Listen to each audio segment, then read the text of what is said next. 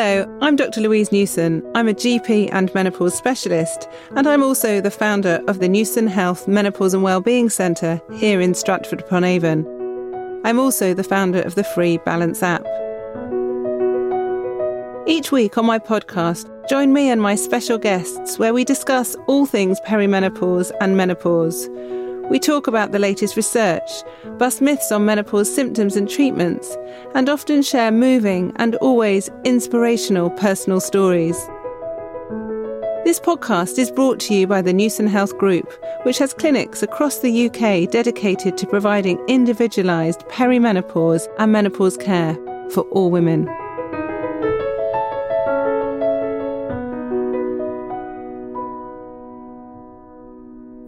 I'm actually very excited. I'm usually excited recording my podcast, but today I'm very excited because I have another very esteemed doctor from across the pond in America who's kindly agreed to talk today about her work and about some of her thoughts. And she's a sexual health specialist and a urologist. And I would say that she's probably a bit more gobby than me, but I don't know that you'll agree with that, Rachel. But um, she's very forthright. She says it as it is. And I think that's actually what us as women need to hear. She's very evidence based, very impressive. And I'm just delighted that you're here in front of me, Rachel. So thanks for joining me today this has been a dream come true for me to just uh, even that you know who I am, and I know it's been hard to get our time zones correct, so you know uh, we could do this. So I'm just thrilled to be here. Ah, oh, so tell me a bit about you then. You're a female urologist, and they are still in a minority. As many listeners know, my husband's a urologist. You specialise in different areas of urology but there's still not many women. So tell me about your career. Yeah, I can't believe I just found out that your husband's a urologist. So I am a urologist and I did a fellowship in sexual medicine. And so I take care of all genders and I do four things. I deal with issues of libido, arousal, orgasm, and pain in all genders. And that comes with a lot of menopause care. And so I'm very passionate about menopause care and also the genitourinary syndrome of menopause, right? All the bladder and vaginal and vulvar issues that happen in menopause. And I'm very outspoken. And yes, I think I'm good at this because I'm a urologist, that this is not just a gynecologic mm. issue, but sexual medicine is just medicine and and it's really important that we start to talk about it. Female urologists were about only 10% of practicing urologists, but the last time I checked, all women had urologic organs, uh, which include the clitoris and the urethra and the bladder and the kidneys. So we have to start taking away from that the only doctor you need is a gynecologist. Mm, absolutely. It's so important. And actually, you know, you say GSM, genital urinary syndrome of the menopause. I know it's a bit of a mouthful, but it used to be referred to as VVA, vulvovaginal atrophy. And if you look up the word atrophy in a dictionary, it's withering and wasting away. Well, I don't want to think of any of my anatomy withering and wasting away, but then it does focus on the vaginal, the vulva, and then often, even now, if you Google menopause it, or menopausal symptoms, it will come up with vasomotor symptoms, so flushes and sweats, and vaginal dryness. It's all about the vagina being dry. And it was good that the terminology was changed to include genitourinary, so the urinary tract, but it's not just our vagina that gets dry in the menopause, is it? So I actually lecture on this frequently, and I believe the term vaginal dryness is killing women. Mm. Let me explain, right? When we say women have vaginal dryness, we minimize their symptoms. We minimize that it's no big deal, that you can just use a little lubricant, a little moisturizer. You're fine. It's just a little vaginal dryness. Suck it up, lady. You'll be okay. But it's not just a little vaginal dryness. It's urinary frequency and urgency. It's itching and burning of the vulva. It's difficulty wearing pants. I've had patients say, Oh my God, Dr. Rubin, I can wear pants mm-hmm. again. It changes your vaginal pH so that the microbiome changes and the bad bacteria start to grow. And so by losing the acidity of the vagina, you get bladder infections, which can kill you and do kill people. And so the term vaginal dryness is killing women because there are women in lots of women who are dying of urinary tract infections who could be prevented by being on vaginal hormones, which are essentially safe for pretty much everyone to use, which I'm sure we'll talk about. But we're not prescribing it because we think, oh, it's a little vaginal dryness. Start with lubricants and moisturizers. And I just think we minimize women's experiences. And the problem is 70 and 80 and 90 year year old women don't associate their urinary tract infections with menopause, but that is what is the cause. Over time, the tissue thins, it gets irritated, it loses the acidity, and it never gets better. No, and it is one of the few symptoms that really don't get better with time and often progress. When people talk about transitioning through the menopause, which I always find a bit weird because I'm not sure I'm transitioning at all as a menopausal woman. But some people say, well, then have hot flushes, their night sweats improve, their memory starts to come back, or their fatigue might improve. But really, once people start to have those symptoms without proper treatment, it's very hard to get on top of them because, like you say, there are anatomical changes as well that occur because of the hormonal deficiency that's occurring in those tissues, isn't it? Absolutely. The urethra starts to protrude. It gets red. It gets irritated at the vulvar opening. The labia minora shrivel up and disappear, those inner wings. When you're a baby, you don't have labia minora. You grow them in puberty and you lose them in menopause. Can you imagine if men's penises shriveled up at age 52? We would have a vaccine available. I'm sure Pfizer, because they created Viagra, I'm sure they would have made it just like they did the COVID vaccine. But the labia minora disappear and no one's talking about it. No one warns you about it. No one tells you about it. And so you have changes. And so by us being uncomfortable with private parts is actually hurting women because we're not doing a very good job of preventing issues, right? We wear sunscreen to prevent skin cancer. We should be doing vaginal hormones to prevent the changing architecture, the changing microbiome and prevention of urinary tract infections. And you're so right. It's easy for men. They can just look down and, you know, see what's happening to their penis. It's not so easy for women. And sometimes they're not sure what's going on. And certainly I've been to a lot of menopause conferences now, and there's a slide that they always seem to show, or some people always seem to show, showing the sort of progression of symptoms with time. And it always says about early symptoms of the menopause are flushes and sweats, and then it can be tiredness and it can be memory problems. And then further down the line, it can be urinary symptoms and symptoms related to vaginal dryness or pain or discomfort and everything else.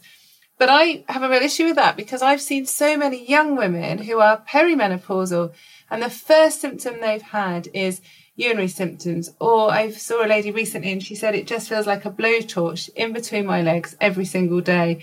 I've seen gynecologists, I've seen urologists, and I just can't carry on like this. So that was the only symptom that it actually I, I, see this frequently in my clinic, and I believe there is a bimodal effect that you see people whose genital and urinary symptoms start before the yeah. like menopause and other symptoms start, so in their late 30s, early 40s, and they get told that it's BV and yeast and BV mm. and yeast, and that they get told it's stress, they get told all these things, and then so that doesn't affect everybody, but there's a large portion of people where they start getting symptoms in perimenopause, and then there's the people who really start getting symptoms in their late 50s, early 60s, or 70s, right? It takes some time. And I believe, I haven't proven it yet, but I believe this is a testosterone story. This is an androgen story because the tissue, we have lots of data to show that the vulvar vestibule, the urethra, the bladder, the vagina has not just estrogen receptors, but testosterone receptors as well. And we know that a woman's testosterone can change sort of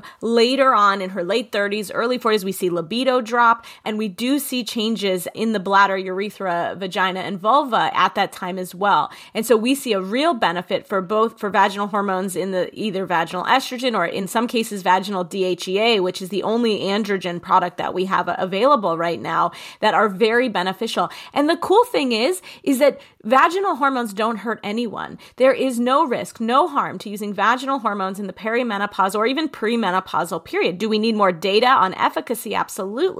But giving a local dose of hormones to the vagina does not increase blood levels of hormones at all. In the AUA, the American Urologic Association has guidelines on recurrent urinary tract infections that came out in 2019. And the brilliant thing that it says is that peri and postmenopausal women, peri, they put that mm. word in there, peri perimenopausal women with recurrent UTI should be given vaginal hormones. And so the problem is, is not everybody reads the AUA guidelines and they say, oh, well, you're still getting your period, so your hormones are normal. There's nothing to do. This is not hormonal. And it's probably not the case. It's probably not true. Yeah, it's very interesting you mentioned testosterone because we see a lot of women in the clinic who have symptoms more of testosterone deficiency than estrogen deficiency. And we follow the NICE guidance that say start HRT, And if women still have reduced sexual desire, then you can add in testosterone. And a lot of women do have reduced sexual desire, but we find that so many women have other symptoms that improve, especially cognitive symptoms,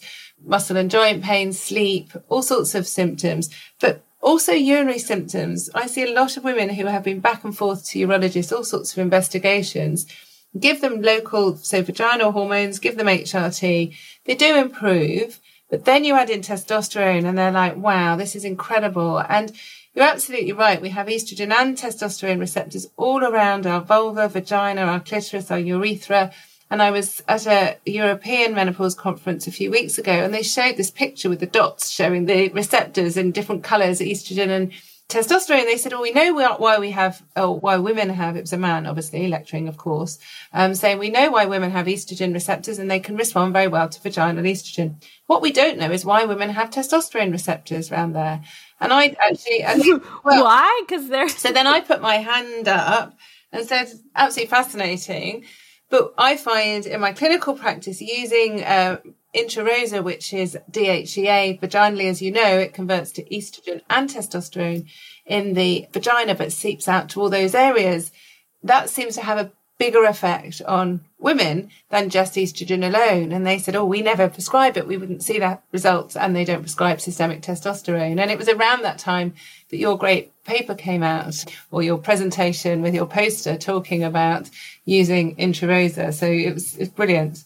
Yeah, so we looked at this because, you know, we love vaginal estrogen, right? Vaginal estrogen is wonderful because it's the affordable mm-hmm. option for most of our patients. And so what I always say is the best GSM therapy, the best therapy to prevent UTIs, urinary tract infections is the one your patient can afford and that will mm-hmm. use forever till death does she part. And so I'm not here to say you must use vaginal DHEA, but because we know that the receptors have testosterone in them and that sometimes it's an androgen story, we believe that vaginal DHEA, and that's why, you know, it was invented, was probably it has a really nice property to the tissue. And so we need a lot more data to show that. And the data that we did have was really to prove that vaginal DHEA also reduces urinary tract infections the same way vaginal estrogen does, which we did show that. We looked at data of 22,000 people on vaginal DHEA and compared it to 22,000 people who are matched for diabetes and age and comorbidities. All, it was unbelievable. And then you looked at the year after after they started this therapy and the incidence of urinary tract infections and it reduced by half. And then that was really stable with every age, especially in the over 70 crowd. And so that really showed us that we can reduce urinary tract infections with vaginal DHEA just as we can with vaginal estrogen. And so do we need more data to show the why you would use one over the other? We have a little data. Um, there's one paper that shows that women who do vaginal estrogen, but they still have symptoms, you switch them to DHEA and and you can rescue and recover. So that's, I like it for that. And in America, we can often get prior auths, you know, when we have that situation. We certainly have women who will not use estrogen because of the word estrogen and vaginal DHEA is not the word estrogen. And the data shows no increase in systemic blood levels of estrogen or testosterone. We have women who really like the product because it's palm oil and DHEA. It's very lubricating and moisturizing. So it's a, it, it really is a nice product.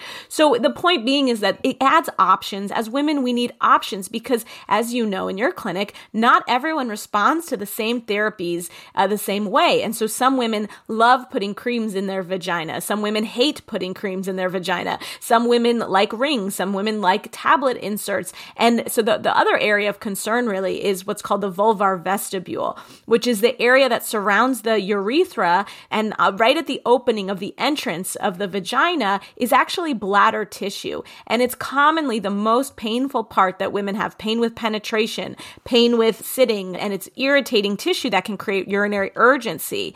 And we find that sometimes vaginal estrogen is not enough to help that tissue at that opening. And so that DHEA, and there's a paper that just got accepted of colleagues of mine that really does show improvement in that vulvar vestibule bladder tissue that surrounds the urethra with the DHEA, which is really fabulous. So I think most of our guidelines and data for testosterone say yes, it's good for libido.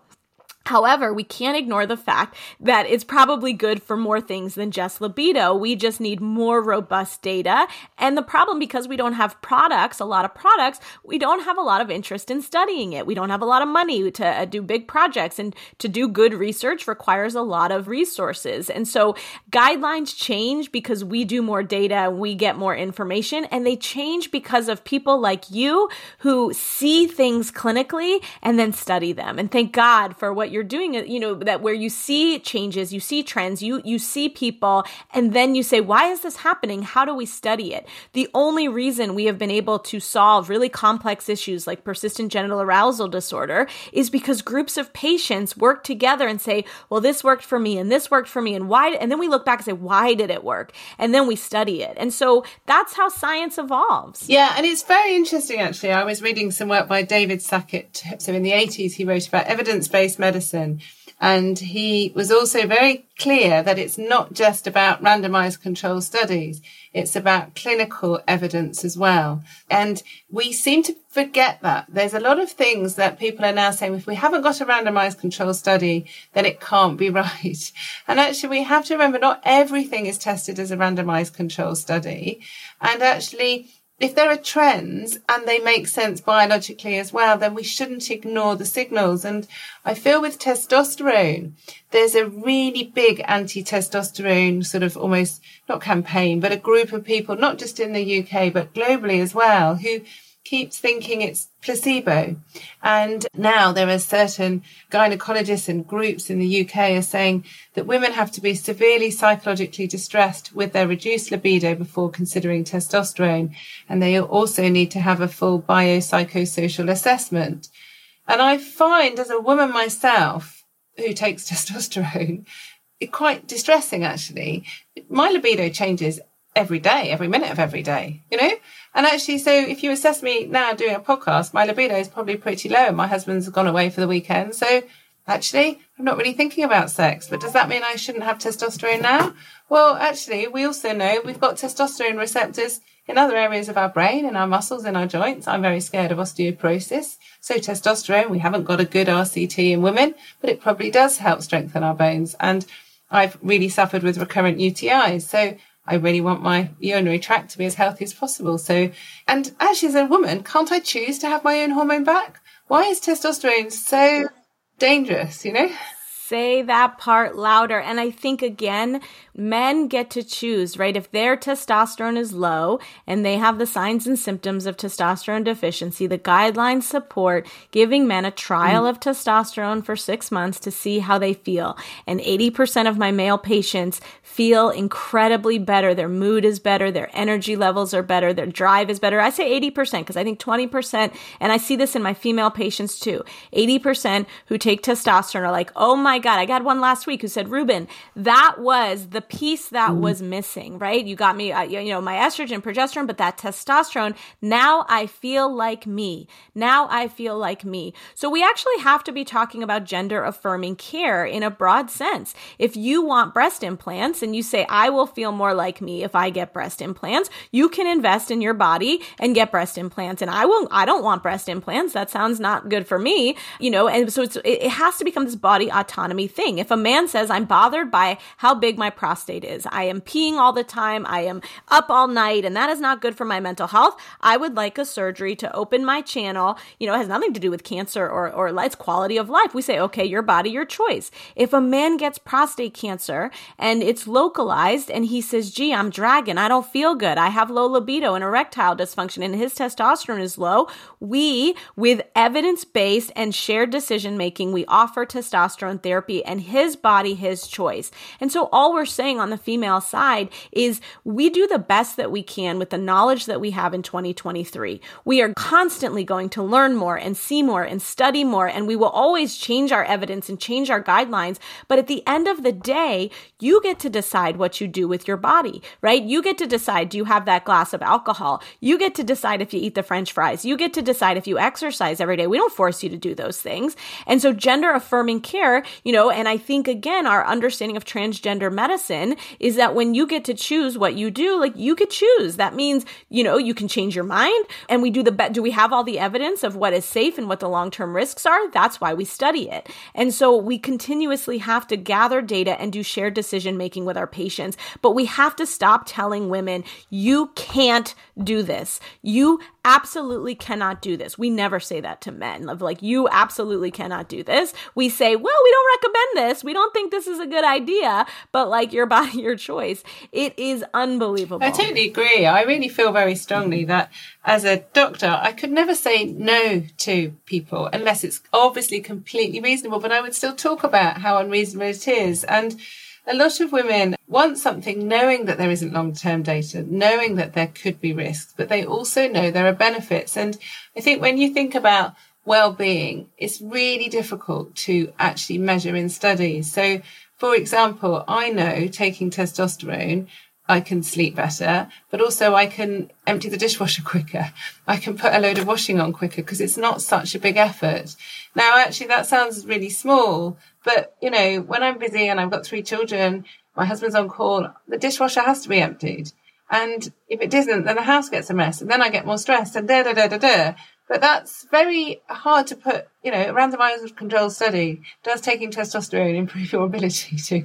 Well, well so we, we've actually studied, you know, it's actually very interesting. And a lot of, as I said, a lot of what I do in, see in the male sexual medicine world, I actually apply to the female side. And there was a big study called the Aging Male Study. And they took older men, right? And with like not healthy guys, and they gave them testosterone for a long time and they followed them. And they came back and what was improved? Well, their erections got a little better, their libidos got a little better, and their quality of life got a little bit better. You know, but it wasn't like their grip strength got, was so measurably better or their endurance was measurably a lot better. And so that what was fascinating, Dr. Newson, is the headline was testosterone doesn't work. That was the headline. Testosterone doesn't work. Whereas the headline should have been testosterone is not harmful for old sick men and makes them feel better sexually and makes their quality of life better. In fact, it told us that it works fabulously, right? And that's the exact same story on the female side. There is no data showing major harm. There is lots of data showing benefit. And so it really becomes the discussion of do we know everything? No, but the data is overwhelmingly positive and you could try it for yourself. And once you try it, you can decide if this is something that you continue as part of your regimen. Absolutely. Putting patient choice is so, so crucial, but yet we sort of forget that. And with testosterone, one of the other things that a lot of people are worried about, about the risk or theoretical risk of clitoromegaly, so the clitoris becoming enlarged. And I haven't had any problems with any of my patients, but what I have had is that women can find their clitoris again because, again, as you were saying, the anatomical changes that occur, often the clitoris becomes a lot smaller, you know, harder to arouse as well, and doesn't have the same sensations without hormones. So a lot of people are very grateful that they can find their clitoris as opposed to this clitoromegaly, which just has connotations of this massive thing growing between our legs and men are being scared of it. Uh, I don't know what it's like in your clinical experience. Rachel. We've never seen it. There is a movement, a Cosmo has written about that women are trying to grow their clitorises, in fact, uh, which is kind of interesting. But we know that the clitoris and the penis are v- exactly the same thing. They are erectile tissue that is very testosterone sensitive, and that, you know, they get erect, it gets hard, it arouses, and that it's hormone sensitive. And so, yes, we can see improvements in orgasm and arousal with the use of hormone therapy. But we have, you know, when you use correct evidence based doses, you do not see a severe, you know, deepening voice or clitoromegaly or anything like that. And, you know, the worst thing you can see that I've seen, right? Somebody says, Oh, my acne, I got a little more oily skin. I've got some acne, you know, where I apply it on my calf, there's a couple extra hairs that grow in and I shave them off. I mean, you're not talking about, you know, massively harmful side effects. And we do a lot of scary things as doctors that have really severe and crazy side effects. We give chemotherapy, which is poison. We give, you know, we give so many things that are harmful harmful. This is one of those things like it's not that serious, you guys. It's not that serious. And I think we want it to be more serious than it is. And it's not that serious. It helps women's sexual health. It doesn't help everybody's sexual health, but a lot of people's sexual health. And that matters to people. And we should listen to them and figure out what their goals are because it's not everybody's goal. If improving your sexual health is not the goal, then it's not, you don't have to do it, right? But don't deny other people from saying, this is my goal and this is something I want to do. And we really do just, it's so wonderful when you see the benefits and you're like, well, I didn't do that much for you. And you can really, you know, as you see every day in your clinic, right? It makes a huge difference. Absolutely. And I think what is very frustrating and I find very frustrating is that when I do my clinic, I see and listen to stories. The transformational nature of what we do in the clinic is huge. Yet away from my clinic on social media, I feel like I'm a complete failure. And then I seem to get a bit more strength and think, actually, I go into, went into medicine to help people who are suffering, not other people who hate me on social media. So it's really important that we stay focused and put our patients in the center. Um, one of the things I wanted to just pick up on before we finish, Rachel, is you were saying about the expense of vaginal hormones, and obviously they depend, the cost depending on what they are. And there is expense with HRT and what some of our NHS England and the government are worried about if more women take HRT, that's going to be a lot of money because there's about 14 million menopausal women in the UK and currently only 16% will take HRT. But if it's more, oh my goodness, that's a lot of money. But even if we just look at local, so vaginal hormones in reducing urinary tract infections, that surely must save money, doesn't it? In fact, we are looking at this right now and we are gathering data to show if you can reduce urinary tract infections, which can lead to hospitalizations, antibiotic resistance, high dose IV antibiotics, or urgent care visits for urinary tract infections, we can save our government in the United States in the billions. And I'm not talking like one or two billion, like lots of billions of dollars a year if you do the modeling correctly. And so this is actually cost saving over time. And so, especially vaginal hormones, right? For the 80 year old, the 90 year old, the money that is spent in the end of life for urinary tract infections is unbelievable. And so again, vaginal dryness, the term is not only killing women, but it is causing your government an obscene amount of money. And so by using these vaginal hormones and changing the education around these are bladder medications that prevent death, right? It becomes a whole different conversation. And so we must stop calling it vaginal atrophy. We must stop calling it a little vaginal dryness and we must call it UTI preventing, you know, microbiome improving, essential oil creating magic that really will prevent urinary tract infections. There is no other hmm. medication mm. at all ever proven to reduce urinary tract infections the way vaginal hormones is. There's nothing, no probiotic, no cranberry pill, no antibiotic. There is nothing, no vaccine that they're coming out with that's going to surely cost your government a lot of money that will work as well as vaginal hormones, which can be produced very inexpensively. The problem is in the United States is everyone wants money. And so they haven't until just a couple years ago, it's been very expensive and unaffordable for people. And now you can get a tube of estradiol cream for $20, which lasts two and a half months. That's the cash price without insurance. And so that has allowed our advocacy to get even louder because we have to tell women you can afford mm-hmm. this now. Five years ago, you couldn't, but now you can thanks to some really incredible entrepreneurs and business people uh, who see that, like, okay, we need to actually change things here. Yeah. And it's so crucial because the money that's saved is twofold, I think. You're saving money for health economies because women aren't going into hospital with urinary tract infections. Quite a few people, when they go in, and, and then some women develop urosepsis, so they have quite long hospital admissions or they're even just going back and forth to primary care. They're often having inappropriate urine testing as well, being sent off to the laboratories. They're having antibiotics, which obviously is causing or can lead to antibiotic resistance.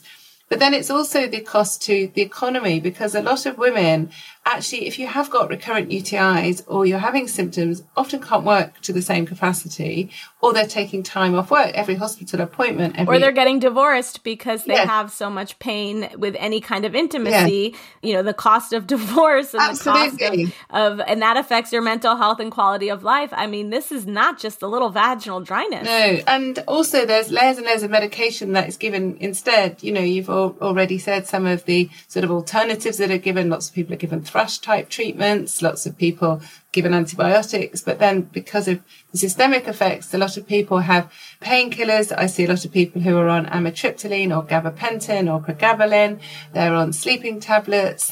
You know, the list sort of goes on and on and on. And yet no one's giving them something that's what, $20 you say for a few months. It just doesn't make sense, but it's because it's just a women's problem. It shouldn't be really spoken about. And it affects the majority of women have localized symptoms and all women become menopausal. And I think the other women where they're saying there's a few that don't have symptoms, it's because they don't talk about it actually. the genital and urinary symptoms are just, it is everybody. I mean, I, I, can't say 100% of people, and maybe some people's adrenal glands are working pretty well, but it is so, so common. We just don't associate with menopause. Frequency, urgency, leakage, um, you know, pelvic pain. We don't think about it as a hormone issue, but it is a hormone issue. But think of the 85 year old woman who gets up in the middle of the night having to pee and she trips and falls and breaks a mm. hip, right? The amount of money that goes into that and the likelihood that that is going to kill that woman is incredibly high. And if she had been on vaginal hormones, we might get her sleeping through the night, not getting up in the middle of the night to pee, not risking that fall. And so we have to start looking at this from a different lens. And because of what you are doing, you have, you know, the entire country looking at this through a different lens. And as much as you hate being yelled at on social media, for every person who is not nice to you on social media, there's somebody like me who is watching what is happening in Britain and who is literally sitting there scheming and talking to her friends in America saying, how do we do what Newson is doing in Britain? I say this once a week. How do we do this here? How do we gather an army? How do we change the narrative? How do we create this revolution? Because it is so important. Women are not getting this information. They lack basic education on these things. And what you are doing is motivating us to keep going. So thank you. No, you're very kind. What a lovely way to end. I'm going to stop before you, you know, change your tune, but that's really lovely to say. Thank you very much. Well, there's a lot more we, and I'm, when I say we, I include you as well, to change the world for women because it's the future health of women that worries me, especially as I have three daughters. Just before we finish though, I would like to ask for three take home tips. And I'm really keen to ask you just three things. So women who are listening who think they might have some symptoms related to GSM, genitourinary syndrome of the menopause, what are the three things that they should do as a priority to help themselves? If you have any symptoms, urinary symptoms, and you are past age 45, you deserve a, a vaginal hormone product talking to your doctor about it. It is safe for every human on earth to take. If you are on an aromatase inhibitor, we should have a conversation with your oncologist, but we don't have mega data showing harm and we have unlimited amounts of data showing benefit. UTI reduction, decrease in frequency and urgency, decrease in pain with intercourse, better lubrication, better arousal, better orgasm.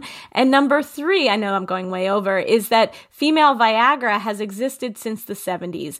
Vaginal hormones is female Viagra and it prevents UTIs, which Viagra doesn't do. So here you have a safe product that improves sexual health, prevents urinary tract infection, and really should be used very widely. And you have to use it forever, right? Till death do you part, because like sunscreen, it will, and wearing your seatbelt, it will only work if you keep using it. Brilliant. Very good. Love it. So thank you ever so much for your time today. And I'm sure that you will come back at another time to be a guest again, Rachel. So thank you. Anytime, anytime. You can find out more about Newson Health Group by visiting www.newsonhealth.co.uk. And you can download the free Balance app on the App Store or Google Play.